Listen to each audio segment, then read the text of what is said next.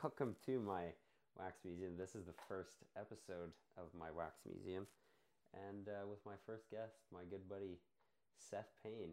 Say hello there, Seth. Hello there. Awesome. Yeah, yeah, that's my man. Okay, so so the premise, as I explained to you, of this podcast is to show people that there are interesting people all around them, and that you don't have to look so much to celebrities to have an interesting life, right? Because you are not a celebrity, are you, Seth? I am not, but my mother would disagree. Oh, well, that makes sense. You are the favorite child, from what I understand. So, From what I've told you. yeah, yeah. okay, so so basically, I want to start. How do we, how do we know each other, Seth? Um, so as I remember it, we were both working for the same company, Tower Yeah. Cleaners, and it was 2016. Mm-hmm. I was doing routes as a delivery driver, and you were a clerk working at a store down south. Dang right, I was the best they had. Yeah, You were pretty good. Yeah, And uh, so I walk in one day, kind of rushing, because once I had finished the route with Alex's stores, I was going to be able to go home. And I am a young man, and I just wanted to be done with work. yeah. But I walked into the store and met this very friendly young person, and we started talking about Pokemon Go. And yeah, actually, was that our first conversation? that was our very first conversation. I mentioned to you like, "Hey, do you, do you play Pokemon Go?" And he's like, "Yeah, I do. I I'm I'm the blue team." I was like, "Oh, so am I." Yeah. And that's where we started. And I think I asked for your phone number the second time I came to visit, and we didn't really chat uh, apart from work stuff until you became a driver and we started becoming better friends. And then you told me be moving into the area of the city where I live. Yeah, And ever since then, we've been spending time with each other every single week. yeah. Actually, I've se- I've seen you pro almost every week since I've moved up north. Yeah. Yeah, yeah, yeah, and yeah. So that was like a year after we met that we actually became good friends. I think when when I became a driver, and um, that was good times actually. That was really fun. I Uh, I really enjoyed being a driver in the hot hot summer. Yeah, because there was a period of time when I was able to to train Alex as well, and that uh, that was a good defining moment of both of our careers at that company at that point. That was a defining moment of. You just said that was a defining moment of our careers. I meant I meant it because at in that we had a lot of conversations about work and skills and where we wanted to go, and I That's true. and I decided I was like I no longer want to be a delivery driver. I want to do something else with my life, and so I moved on and I did other things. And the same day that I gave my two weeks notice in, Alex also gave his two weeks notice and so we we both quit Yeah, on the same day. and we were good too. They wanted us. They wanted us to stay, but we were too good to be held down by by minimum wage. It's true. Well, we were making a little more, but yeah. And the uh, the thing is with this podcast, it's it's okay to brag because the whole point of this is to talk about how cool and interesting all sorts of different people are uh, that I just that I just know from my very normal average life. So, uh, yeah, working at Tower Cleaners with Seth was pretty chill. I remember one time uh, it was when I was living in my car. You had I went and slept at your place, and then we drove to work together in the morning. Yeah, that was that was that was a lot of fun. That was awesome. We yeah. went. What did we do that night? Oh, you came over because we're going to an activity that was being held in Carburn Park. We were going to the Oh. In Carburn Park, Right, right, right. and we were just like, well, I mean, if you're coming to, like, take me to Carburn Park, just stay at my house Just tonight, and then we can go to work together tomorrow morning. And it was, Yeah. it was awesome. Yeah, that worked out really well actually. And Seth has a very comfortable couch. If anybody uh, comes to Calgary, he's not renting it out, so you'll have to find a different place to stay. okay, so that's that's how we know each other. And the funny thing is, is we would have met eventually, anyways. Probably. I Yeah. mean, you didn't sway me to move up north at all. Well, I had been persuading you to like hang out with me, and Yeah, and then we never hung out.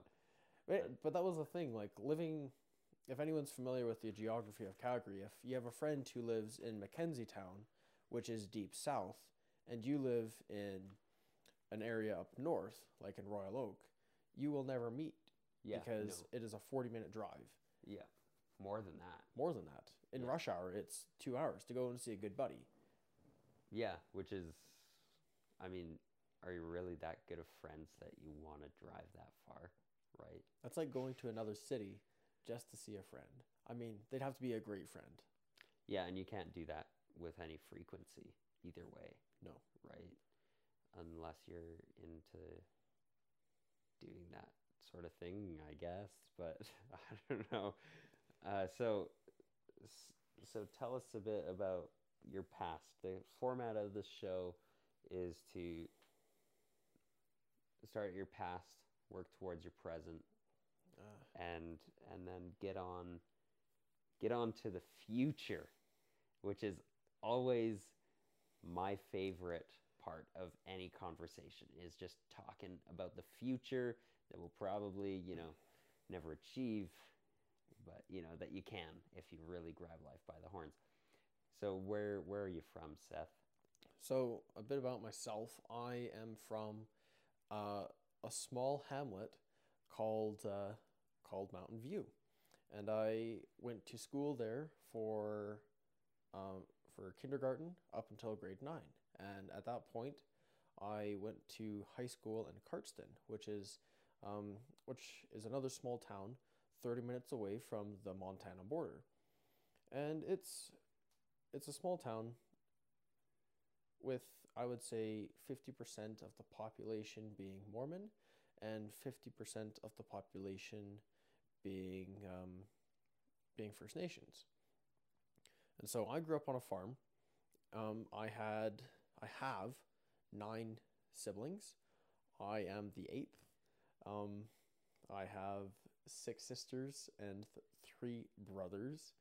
And so, with any conversation I have with any older sibling, it always feels like I'm being parented. And it's not a bad thing, always getting advice from people who you love. It's just a little bit overwhelming at times when you mention something that's going on in your life and then you have six people, no, more than six people, giving you their input on where they were at your stage in life and what you they think you should be doing. yeah do you do you ever get like completely different advice from different siblings Oh yes, I have gotten um, a lot of different advice from siblings as well. I've got a sister who lives down in uh, Pocatello right now, okay and whenever I chat with her, she's like, "Oh well, you should consider moving down to the states. I'd love to see another sibling settle down in America," and with her case, it was a bit different. When my parents got married, my mom was from uh, originally from Nevada in Reno, and my dad is also from this small farm town called Cardston. And he, after finishing his mission for the LDS Church, went to an institution operated by the LDS Church called, at that time, Ricks College, which is now BYU Idaho. yeah So he went to Ricks College and was pursuing a degree in social justice. Really Yes. Huh. He was on track to become, well, he was doing two at once. He was doing a social justice degree and he was doing an agriculture degree. And he wanted to become a lawyer originally, and that was why he moved down because he knew that law or becoming a lawyer was a lot, you'd have a lot more weight behind your degree coming Mhm. from America than you would becoming a lawyer in Canada and then trying to move somewhere else. You would actually have some substance behind your education. oh, okay And so he was doing that and I'm not really sure why he was pursuing two at once, doing a agriculture degree and a social degree at the same time. Like they're not they don't share any any of the same classes. Yeah, yeah, but I I guess I mean it kind of makes sense too, though. Yeah, a I little mean, bit. For a, for a young man who can't decide what they want to do, like, well, I like farming, but I also like the idea of being a lawyer. Yeah. So I'll just become a farming lawyer. Yeah. Yeah, I- mean, and the knowledge of each could apply hmm in both areas, right? So that's interesting. So, and then what happened with your dad? Well, my dad, when he was at Ricks, he was working through his degree. And from what he tells me, he was going on a date every single night of the week, as many dates as he could go on. Holy he would- cow.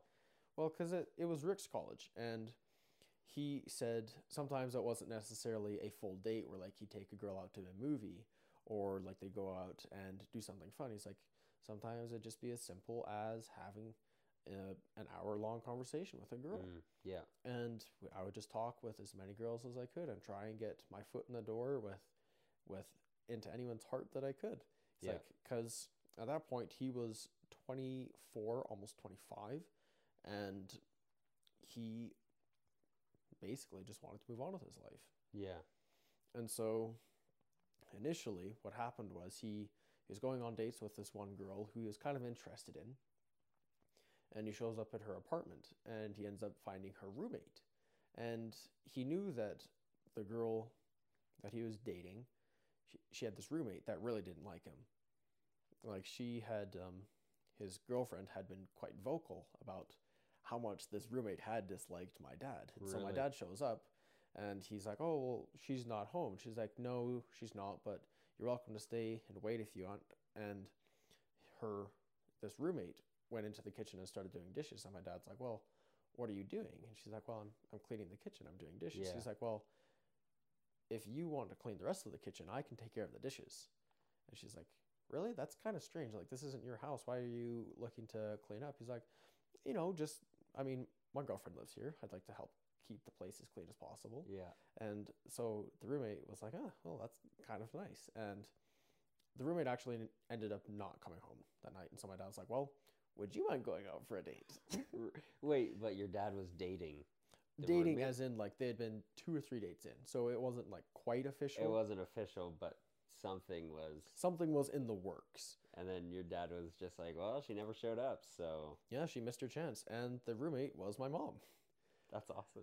And later, mo- when my mom told the story, she's like, I was generally just impressed that a young man wanted to stay and help and clean up a mess that wasn't his. And she's like, and that showed to me um, an attribute for a young man who would be good to marry, Yeah. where he'd be cleaning up a lot of kids' messes that weren't his. Yeah.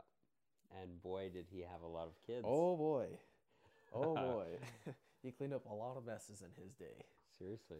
Well, that's awesome. So that's how your parents got together, and then they moved up here. How'd they end up in Mountain View? So the story behind that was when my parents married. My grandparents in in Twin Falls, because my grandparents had relocated from Reno to to Twin Falls Okay. for my grandfather's work. And and my grandparents were worried. They're like, we don't actually like they met my dad and they were quite pleased with him. yeah. They're like, well, we don't really know if this young man's going to show up for the ceremony tomorrow, like for the sealing. what? So, like, because he had to drive. It was during semesters that they're getting married, oh, okay. And they're like, so he said that he was going to be driving from Canada to Twin Falls, and they weren't quite sure what was going on. They're like, well, if he shows up tomorrow, great. If he doesn't, then you might be just left at the altar with a very expensive dress. Wait. Actually, they weren't sure if he was gonna show up.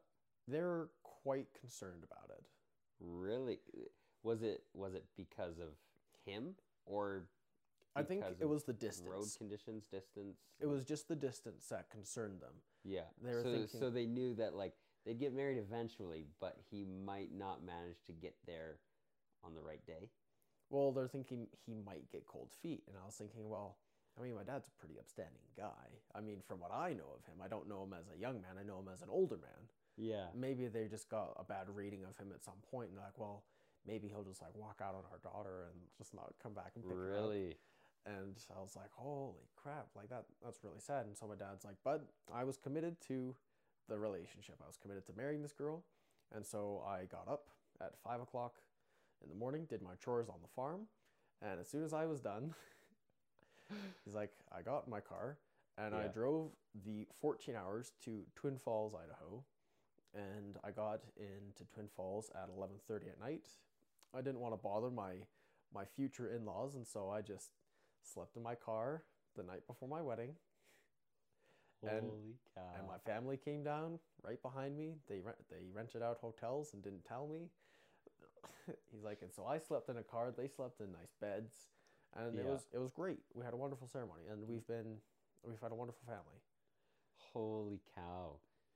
So he drove down The night before his the his night wedding. before his wedding, got there almost at midnight. So his in-laws didn't even know that he had uh, no, arrived. no. So that morning, my grandpa, my grandpa, had woken up early to start Mhm. preparing. Looked out his window and saw uh, a young man sleeping in a blue Camaro in his driveway. He goes and knocks on the window and he's like, "Oh, Kendall, it's you. Wonderful." He's like, "Well, come in, get dressed, get showered. We'll we'll take you to the temple." Holy cow! That's nuts. Yeah. That's so funny. I mean, I've lived in my car, but I never thought that I would live in my car the day before I The day before your wedding. before my wedding. Yeah, that's crazy. Holy cow! I love that he like does his chores on the farm before.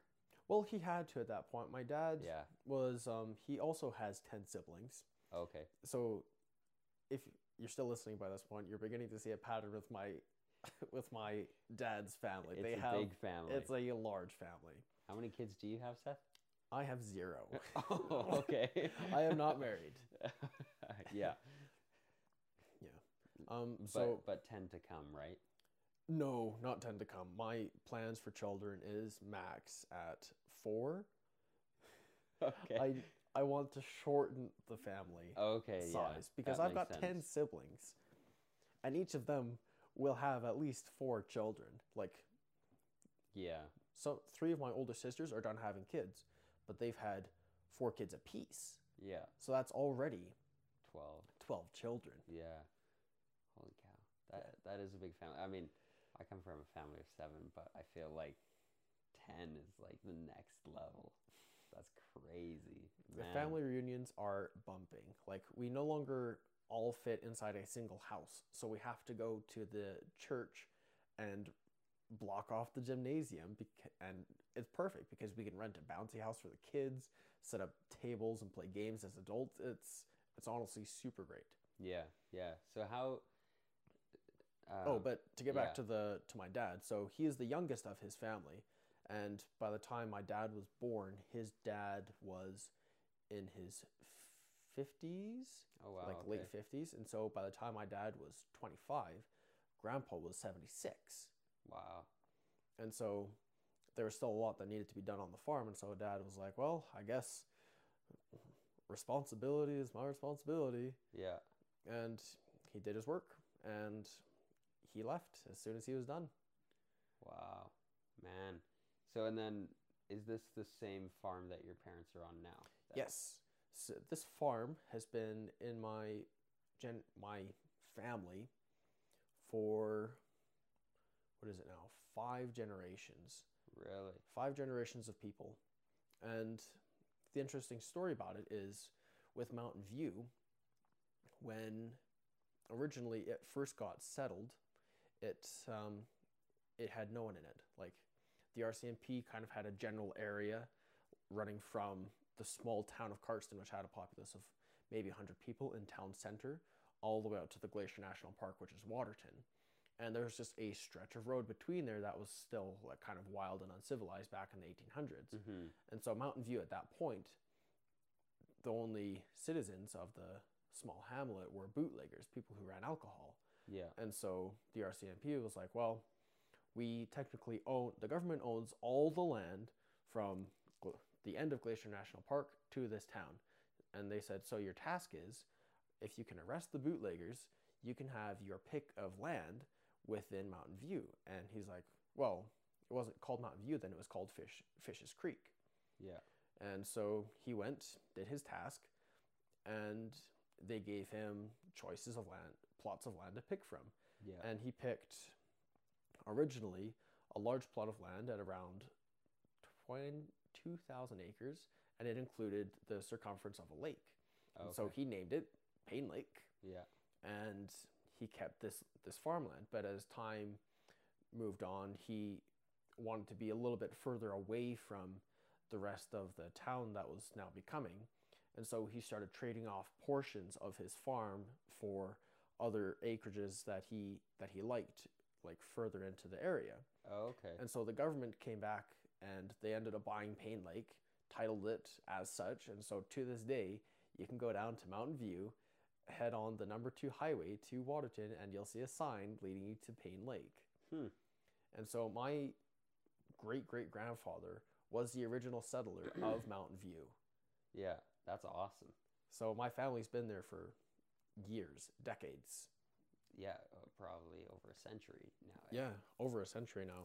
Yeah. and and it's interesting like the more you look into the history of the town like it's or not the town the little hamlet the more i just become like more impressed with who my great grandfather was and the amount of work that he was able to do to have such a large farm at around 30 years of age Yeah.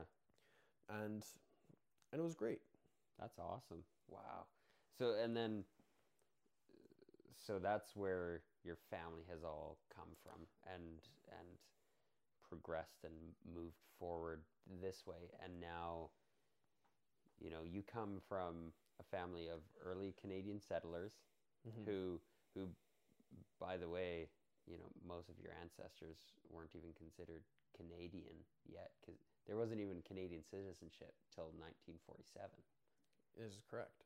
And and so you know they were still technically British citizens that lived in Canada, which Mhm. is kind of weird. But so then yeah, your family does all this farming. They, you know, your dad went to Ricks College and progressed on this way and now you live in North Calgary, the biggest city in the province. And so how'd you how'd you go from living on a farm to ending up up here? So, the story behind that is when I was, I think I was four, because I remember my oldest sibling being at home, but I remember my, no, I was, I was six. I remember my oldest sibling being at home, but my youngest uh, sibling was just a, just a baby, like just a newly born baby. Yeah. My dad had pulled all of us into the room and he said, Well, kids, um, now that everyone is, well, this is kind of a like the first chat, the first family session that I remember him having. He's like, At some point, I'm going to want to pass this farm on to one of you children. He's like, This farm has been in the family for five generations. I would like it to stay within my family. And and all my siblings at that point were kind of like, well, not for me. And so, like, my oldest sister, when my parents were married, they were living still in Montana. Okay. And so that's why she moved to America, was because she has dual she- citizenship. oh, okay. Yeah, so it was it was easiest for her, and she also went to Ricks and obviously found a husband and is now settled there. Yeah. But then progressively, as siblings moved away, they're kind of like, ah, it- it'll go to the next sibling. It'll, it'll, it'll go to the next sibling. And so everyone just kind of, my first sibling moved to the States, and then um, everyone else moved to Calgary. My Mhm. second oldest sister, she got uh, accepted into the degree into a uh, program at U of C in the Bachelor of Silent Science. Silence. Silence. Yes, she is a master at making people shut up. But she was accepted into the Bachelor's for Science, and she convinced my second oldest or third oldest sister to move in with her.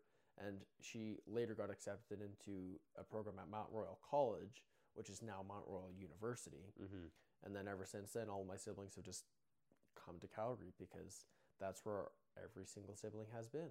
Really? So is it just your oldest sibling that lives in Idaho? Yes, um, just my oldest sibling who lives out of country in Idaho. She Yeah. She really likes America, I understand it's a great country, Yeah. lots of fattening food products that are easily available. Yeah. I mean, here too. But, anyways, yeah. Yeah. Yeah. Okay. And, Yeah, but like uh, to move on, so when it came time for me to move on, my dad had every year continued to have these family chats about who wants to take the family farm on, who who should it go to, yeah. and it came down to me. And as I'm the last boy, he's like, "Well, I have talked with your older brothers; they have no interest in coming back. My my oldest brother passed away Okay. Mm-hmm. and then my second oldest brother is a financial advisor, and he's like, I don't see the point in living in Calgary being a financial advisor and owning a farm. He's like, I'm out. I'm Yeah. not. I'm not becoming a farmer. Yeah. My s- my third oldest brother has his seal in mechanics. Oh, cool. Yeah, he's a he's a journeyman, and he's also like, Dad, I want to stay in Calgary. This is where work is. This is where I can progress with my career. I'm out. Yeah. And so he he talked to me. He's like, "Well, Seth, here's the situation. None of your siblings seem to want the farm. What about you?" And I was like, "Well, I'm also out. I don't want to own the farm unless it's on like very, very, very specific conditions." He's like, "Well, what would it have to be?" I was like, "In all honesty, I don't want to run a farm. I don't want to live on a farm anymore. Growing up on this plot of land was not the most enjoyable experience ever. Really? They So, I'll tell you something that I've heard a lot. Growing up in Car like Carson's a great place to be from. It's Yeah. not a great place to grow up because there's only a couple of amenities. There's the theater, Yeah. there's the LDS temple if you happen to be LDS. There's a swimming pool open 4 months of the year. yeah.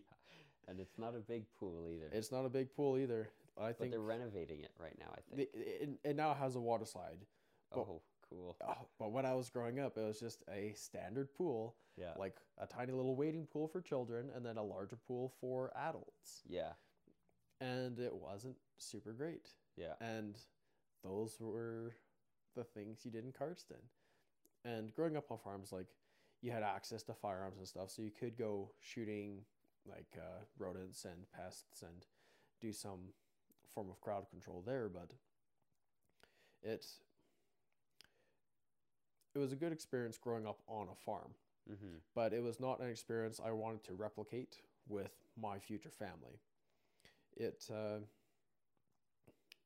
because farming is no longer a business that is lucrative. In 2007 or 6, when the mad, mad cow disease hit, Mm-hmm. It really struck a blow to farmers and ranchers within Alberta, and they have not bounced back ever since, and they never will. It is just, it is sort of seen as a unnecessary way of life that can kind of be like shoveled under the rug, which I also find really sad because that is how my past generations of family were able to make an income was Yeah. through farming. And so it I don't know, it's kind of something that I hold close to heart, but I don't want to be too close to it as well. Yeah. Do you think that farming has kind of, I mean, you call it a way of life. Has it gone from being a way of life for people where they live on the farm and they work on the farm and that's their literally their bread and their butter? Or, and then now, so it used to be that way, and now has it shifted away from that where now it's you you know you hire people who come out and work on your farm Um, I've seen both, but farming now should be classified as an expensive hobby because it you put a lot of money into raising your cattle. You put a lot of money into equipment repairs and to Mhm. fixing your fences and into buying seed for your cattle or feed.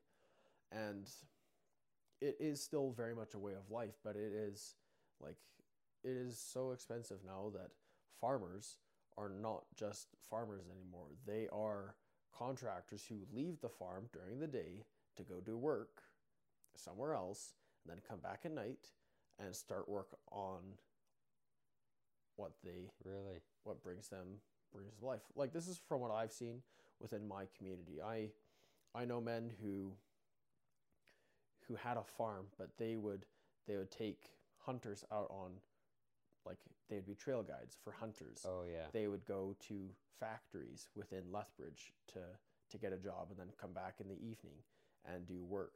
They Really? would work on someone else's farm and then come back on their own farm and do the exact same amount of work. Yeah. It was just the, a matter of where you're able to find money and then divert it into your opportunity of business. And that is what it is now. It's more a very basic form of business that is not lucrative at all. Yeah. Yeah. So it's a very it's a complicated business. It's not it's not you're not living the simple life if you choose to be a farmer. You're not living the simple life and you're not choosing a luxurious life either. Yeah. It's it's like I said, it's an expensive hobby. It takes Yeah. a lot of money to upkeep everything. Yeah. and Huh. especially trying to live on property as well and like have all your animals and all of your other hobbies going it's it's just not conducive to to having a good a good source of income Yeah. Yeah. So now since you're not on the farm and you don't have an intention of being on the farm, what are you doing in Calgary? i am currently uh, attending school at SAIT, becoming an electrician Okay. I I'm in a program right now called the Electricians Pre Pre Employment Program, and in two weeks I am going to write my trade qualifying exam to become a first year apprentice. And and then you uh, the way it works you work for how long and then you go back to school for a little bit, couple months or whatever. Um, so how it works is you attend school for two to three months, and then they have a mandated amount of hours that you must work before you can return to school. Okay. And for first year and second year, you need to work 1500 hours before you can go back. And then third year, you need to work 1200. And then fourth year, you need to work 1100. Okay. And is there any specific amount of time that you have to work within that? Yes. Um, you need you just need to work 1500 hours and then you can apply for school. But what I found out as soon as I applied for school was you can't um, you can't do more than one program in the same year. So if I once I finish my program as first year, Yeah. and once I accumulate those 1500 hours, I can't just apply for second year and attend it in the same year as 2018. I have to wait until 2019. Okay, interesting. So they they make you stretch over 4 years and you to really get all of the knowledge you need in the trade under your belt. yeah. So do most people end up exceeding the amount of re- required work hours then by quite a bit? Oh, yes. Uh, I was talking with both of my instructors, and in one of one of them in their first year worked 3,600 hours before he had applied for his second year. Holy schooling. cow! So that's more than twice as much. It's more than twice his requirements, but they will only take 1,500 hours and tack it onto your first year. Yeah, you can't and- carry it over at all. Well, you can carry over a certain portion, but it's only something like like 300 hours, three or 400 hours. And so out of those 3,600 hours that he had worked, only what was 1,900 of them actually counted yeah, for time worked. yeah. But I mean, he got paid during the whole thing Oh. too. So I'm sure he got paid. yeah, It was just the amount of time the That government of Alberta was willing to count towards his his schooling. yeah, yeah. And I mean, the next year he would have gotten out of school and started working again, and probably exceeded the hours again. Oh yeah, Right, and yeah. but I've seen that to be the case as well. Like my brother, when he started his seal as a mechanic, he did the exact same thing. Like he went to school, and since he couldn't return to school in that same year, he said, "Well, I, I'm going to continue working." And I think he got to 1900 hours before he did return to school. And is it the same fifteen hundred requirement? I, I'm not sure if it's the same between all trades, but I do remember that a mechanic had to work somewhere between 13 to 1500 hours. Okay. So, and some trades are a little bit shorter. Like I've got a friend who's into oh, what is it? Non-destructive testing. He only Oh, I've heard about that. Mhm. Not not your friend. Somebody else was telling me about that. Explain what that is. So, non destructive testing is a very unique form of, um, of work that has just cropped up within the last, like, ever since the oil boom started, is when these people have needed to be in employ. Yeah. And what they do is they they check lines and lines of pipe running up and down like northern Alberta yeah. that run oil from their from their oil wells to the plant and then from the plant to wherever else they process it. Yeah. And it's called non-destructive testing because they have a series of like scientific methods of testing piping without dismantling, destroying or degrading it in any way. Hmm. And so they can look at a piece of pipe and they can determine how structurally sound it is, how much material is passing through it at any given moment, how many how much of a lifetime this material has before it needs to get replaced. And it doesn't just apply to piping, it also applies to bridges, to foundations of houses. He was telling me the other day that when he first started, his boss, who had to take him along because he's an apprentice and he's essentially a child being led along, Yeah. his boss was called to the Devon Tower downtown Mm-hmm. to check the foundations of the building and to see like whether whether or not it was sound for like stuff to continue getting built above it. And so if Oh yeah, they're adding a penthouse on top of. yeah, yeah. and so before any major work is done on a on a building downtown, you need to have an NDT tester come and evaluate the situation. If he says no, then they have to bring their building up to code before the non-destructive testers can agree that yes, it is safe. Yeah. Huh. That's cool. Uh, and that's a fairly recent trade that's cropped up, right? Uh, yeah, I'd say it's fairly recent. I I was also looking into getting into this program, and within the province, uh, they have maybe 300 men who have all the all the necessary requirements to be a tester. So there's not a lot of people in the workforce, but it is it is very good. It is needed, but getting into the trade is tough because it's again a very small majority of the workforce within Yeah, Alberta. it's pretty niche. Yeah. Yeah, yeah. That's interesting. Okay, so and then you're you're in the electricians program. How far into that are you? Um, I am 10 weeks into my 12 week program, and I. And by when you say how far are you into it, you mean like how much knowledge have I gained? Or like, Sure. Yeah. I mean, cool. time because you you were saying it's about four years that they stretch it over. Uh, yeah, it's about And four years. Is that for the masters? No, so the master's is something different. So it's just four years to get a general journeyman's red seal Yeah. that allow you to to work in any province in Alberta, with the exception of Quebec. Province in Canada. Provinces in Canada. Sorry. Yeah. So because in Quebec to become uh, a journeyman, you need to write uh, an exam in French. And not a lot of people want to work in Quebec, anyways, and so Yeah. they, they, they stay where they are and we just have the breadth of Canada to work from. Yeah. But a master seal is you have to hold a journeyman's certificate for three years before you can even consider challenging the master seal because what it is is it wants you to know the building codes behind the electric the electrical trade Yeah. it wants you to know essentially everything you will need to wire up a house, wire up an industrial building, wire up a commercial setting for a strip mall, and it covers a large basis. Because all of those have different codes, All of them have have different codes. which is crazy. Like for an example, a residential house within Calgary will have a max voltage of 150 volts. Like that's the that's the voltage incoming to the house, and that's the max that you can utilize within your house unless you have uh, a stove, which is rated at 240. Then you make certain conditions for that unit. Okay.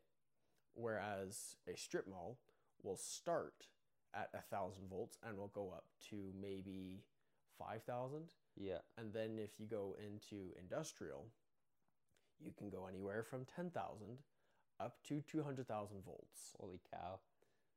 That's nuts. And that's all just because of the different power requirements and safety e- regulations and stuff, right? Exactly. Like um, something that would be using 200,000 volts of electricity would be plants of that need to supply water, plants that need to supply electricity. You need electricity to generate electricity. Yeah. It's it's Wow. So that like the the power grid is something that just blows my mind. The whole system that is in place. When I think about how many power lines run above us, under us, and are around generating, you know, energy is being generated by windmills, solar panels, uh, power plants, nu- nuclear plants, like all of this stuff. It's all generating electricity. And then where does it go? It goes all over the place. Mhm. Like there are wires connecting my house to my neighbor's house, to that house, to that house, to that house. And if you follow it, you get to your house and you get to my dad's house and you get, you know, everywhere on this grid. And it's it's crazy. I don't know I don't know I mean you're obviously not an expert. You're just getting going in the electricians program.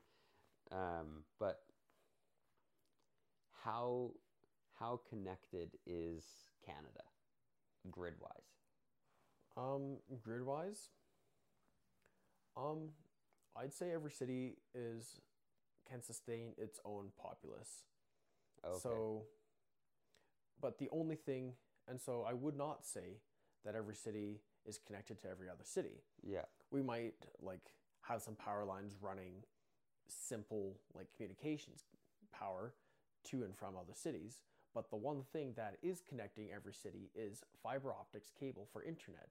Really? hmm One thing that I was that I was taught was you will have fiber optics running from city to city to city because you cannot have a wireless connection for a population of 10 million people. It Mm. needs cables of, yeah. of data to be able to input it and then outsource it from a certain plant within a city. And and all communications cable, like all fiber optics, Yeah. come from overseas. And so we literally have cables running on the bottom of the seafloor connecting us from Quebec side of Canada and it's Montreal, New York, like every major city along the eastern seaboard is connected to UK for internet. Really? hmm Wow, that's crazy. That's crazy how connected everything is. And I guess you you get to see that more firsthand working in the electricians program. Well, we have an opportunity to see stuff like that. Yeah. Like, um, there was actually a really good documentary on the guy who first figured out how to run communications cable, like internet cabling, from UK to America, and it it's insane. Like the amount of wiring that has to go into this cable and the amount of protection that it needs is Yeah. staggering. We were shown an underground cable the other day, and for a tiny little cable at maybe a millimeter for the cross sectional area, it needs at least three feet of protection because it has to go underwater. It has to survive all of these elements, and communications cable is pure glass as well. Okay. So Yeah. at lower temperatures, it will break and shatter in in the sea. Yeah. And so they have to prevent this at all costs because Holy once a communications cable breaks or shatters, then that entire feed is disrupted. And so if someone was able to break one of those lines, then they would be able to disrupt and the network for most of Canada and people would be in a riot because people can live with power, people can live with food, but if you take away luxuries, that's when they really start getting upset. Yeah. Holy cow. Man. That just that blows my mind the modern world. I feel like I feel like I've time traveled from the past and I'm living in the future. I feel that way whenever I go to the dentist or whenever I drive my car. Like I've got this carriage that, you know, pulls me around four wheels. I can get wherever whenever I want. Roads, it's crazy how connected everything is, eh? hmm So, so on that line of coolness, what would you say is the coolest thing you have ever done before we start getting into your future and what what you see for your Oh. future? Coolest thing I've ever done. I don't know. I I like to think I've had a pretty interesting life. Like when I was in high school, I joined a rugby team Yeah, and I was also on the football team and I was also on a basketball team. And with basketball and football and rugby, I was able to get to provincials with every single sport. holy cow, really? Yeah, I the only sport I was able to get a championship in was football. Yeah, But with basketball, we got we got bronze. yeah, With football, we went once and we we beat the entire province, so we got gold. yeah. And then both times I went for rugby, we got silver. So we were second best team in the province, which is a great goal Yeah, and it was amazing. Um, but one of the coolest experiences I think I've ever had was being able to go over to Africa yeah, and, and serve a mission there and, and talk with people there. The amount, like, like our lifestyle here is very much taken for granted. Being able to go back, essentially, and age and see how people are coping with their old traditions and trying to bring in the new world is again mind blowing. Like you look at these people who go to a well in the morning at four o'clock, draw their water, and then go up and then dump that water into a washing machine and then start their family's washing for the day is holy crazy. cow, really? Yeah. And you'll still have people who walk miles to go shopping. Like they'll they'll balance bags on their heads, they'll carry them, they'll take an entire family out or like rent a taxi. Yeah, And and it's crazy. Like the amount of knowledge and the amount of time it takes for these people to complete simple chores like laundry takes them hours if they're still in a stage or where technology really hasn't caught up to them or where they don't have access to the full breadth of comforts that we do. yeah. Wow. So talking about taking away luxuries. These people really like if you're like, "Oh, your power's getting cut." They're like, "Cool, I'm going to go start a fire in the backyard and cook dinner." Really? Literally, like I would walk into people's houses and be like, "Well, the power got cut out tonight, but we're still having dinner. My husband's just out back on the uh, on the fire, and we're making dinner out there." I was like, "Really? You're having, we're cooking dinner over fire? That's that's awesome." She's like, "Oh yeah, like this Yeah. is this is great." Yeah, that's cool. Cause I mean, that's something, and I I say it's cool. But if it happened to me, like if the power got cut right now, I'd be like, dang it, it's minus 25 outside. I'm like, there's so much snow. I'm like, how am I gonna make my food? I'd be like, I guess I'm just eating my apples and Clif Bars for the next week, you know. And yeah, we have a totally totally different perspective. So that perspective that you gained there, how's that going to affect you moving forward into Seth's future? Well, okay. I was taught a couple lessons there when I was serving in Africa. It was it was kind of like you can't take for granted the luxuries you have in life. Mm-hmm. And like looking at these people, they work extremely hard every single day to put food on their table, and I was kind of blown back at the amount of work that some people put in. Like I would talk with men who would get up at four o'clock in the morning, get home at midnight, and spend what time they could with their wife for maybe an hour, go to sleep, get back up at four o'clock the next morning, and go back to work. Like they would work their basically work the skin off their hands because they want to be breadwinners for their families. They just have such a strong worth work ethic and such a strong idea of what it means to be successful that it kind of just pushed me into thinking where I want to be later in life. Like when I got home, I was thinking, well, I'd like to run a business of my own of some kind. Mm-hmm. Farming is not an option. It is not not something I want to pursue later in life. I don't Yeah. really have the skills to jump into any other market. But one area in which Canada luckily has a lot of freedom is the trades. If you're a tradesman and you want to run your own business, you are not limited to how big or how small you want to be. If you just want to be a one man army in a van running to service calls in someone's house or in Yeah. someone's business, then you can totally do it. Or if you want to start a company from the ground up where you have just yourself and another guy, and eventually over the course of years, you get to have 200 employees. Yeah. That's incredible. Yeah. And from what I saw with other people who have started their own businesses within trades, is that like the potential is limitless. Like however big you want to be is however big you will be. That's sweet. That's awesome. So, uh, I I know you. You're like one of the hardest working people I know, and you're also one of the most ambitious people I know. I'm assuming you're you're looking at doing like an electrician's company kind of I- thing. Like that's your is that your goal? What's kind of your idea? here? So my goal for so I'll tell you my 10 year plan. I have 4 years that I have to put into getting my red seal Mhm. and becoming a journeyman. Then I have to wait 3 years before I can become a master electrician.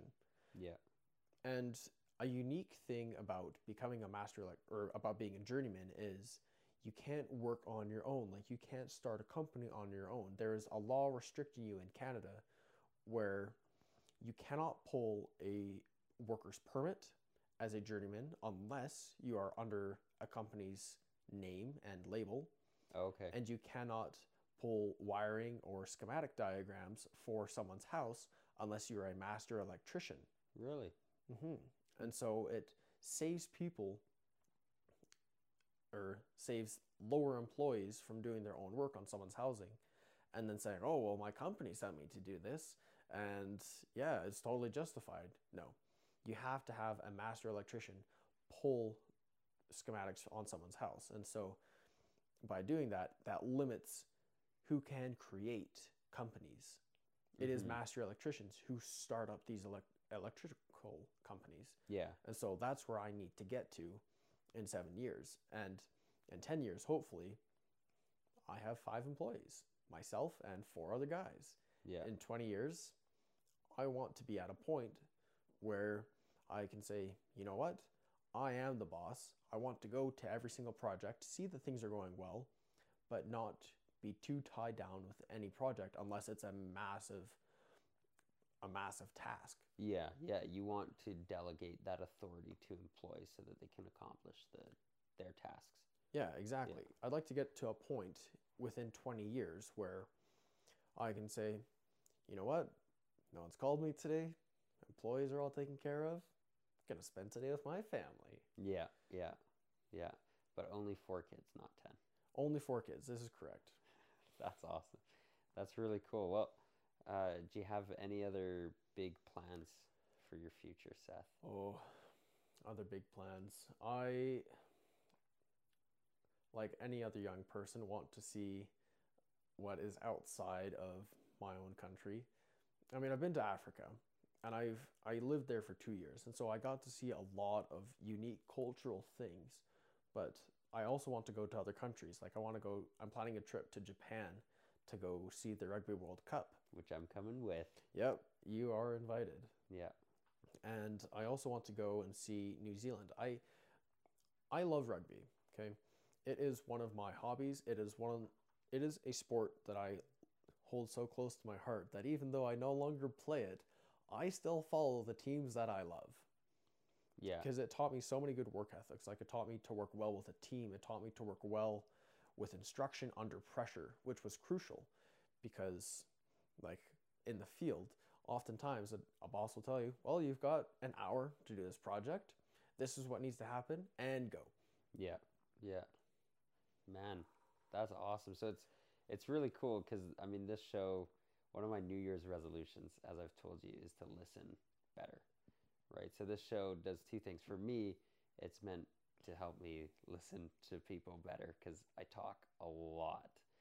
And and so and the other purpose of it is to help, you know, show people how cool just normal people are and and show where people come from and what their story is. So it's really interesting to see how the efforts of your you know great great grandparents all the way down to you know your parents and growing up on a farm doing rugby getting work ethic right working hard figuring out what you want and then looking to the future how that's all impacted your life in such an interesting way. So that's that's really really cool to see that pattern happen. So thanks for being my very first guest, Seth, and hanging out with me in my room, which is a disaster right now because I'm doing spring cleaning in the middle of February. but uh, just because I mean, you don't say I'm doing winter cleaning; it's spring cleaning always. So awesome! Thank you, Seth. Well, you're welcome. Thanks for the time. My pleasure.